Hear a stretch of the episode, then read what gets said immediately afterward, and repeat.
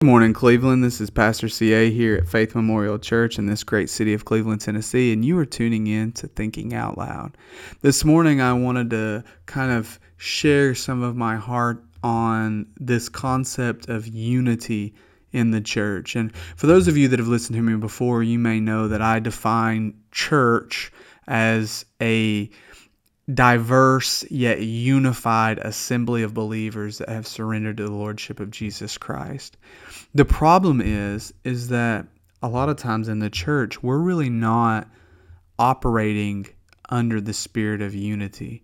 We kind of have become almost schismatic and finding every possible reason to separate and divide.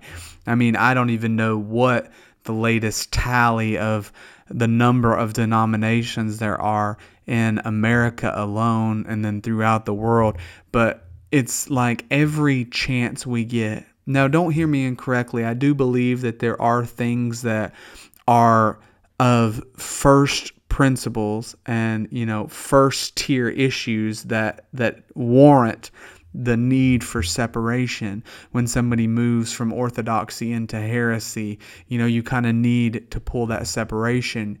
But we don't just separate over first tier issues anymore. We don't just separate over primary issues or even secondary issues and sometimes even tertiary issues, but we separate over the most minimal things. Anytime somebody does something in a church that we don't like, we may leave and take as many people from that church as possible to go and to plant, you know, or start up our own church. And this really shouldn't be how the body of Christ functions. and our day, any idea of church discipline, we just leave. And we operate with almost no grace for one another. And it really is kind of sad. You know, I, I have this this kind of video clip that plays in my mind every once in a while, and I'm not going to call it a vision. Um, it could be, but I'm not I'm not gonna call it that. I'm just gonna call it this this video that plays in my mind. And during the course of this video, it's it's like I'm sitting at a wedding, and up front you have you have Christ and you have you know the the Father and, and everyone and Christ is waiting on his bride to walk down the aisle. And and the church is where the wedding is being held at has multiple rows or multiple aisles. It's not just two sections with one aisle down the middle, but it's, you know, eight or nine sections with various aisles coming down.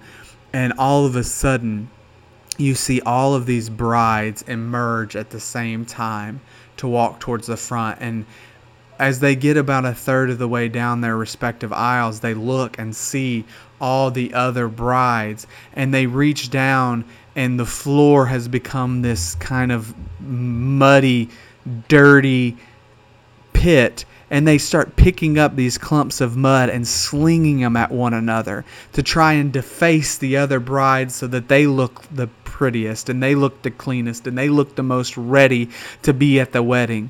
And that's kind of this this picture that I get with where the church is at today is that we have gotten to a place to where we want to disarm and and discredit and attack everybody as much as we possibly can so that we look the cleanest.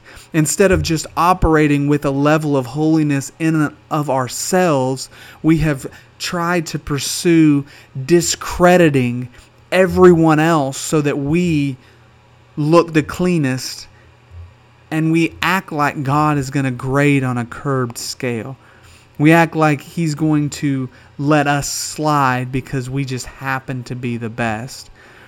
Look, I don't want to just be the best because that means that everybody else has become the standard, that I'm comparing myself to everyone else out there. No, I want to be authentic and committed to the biblical standard of what holiness is.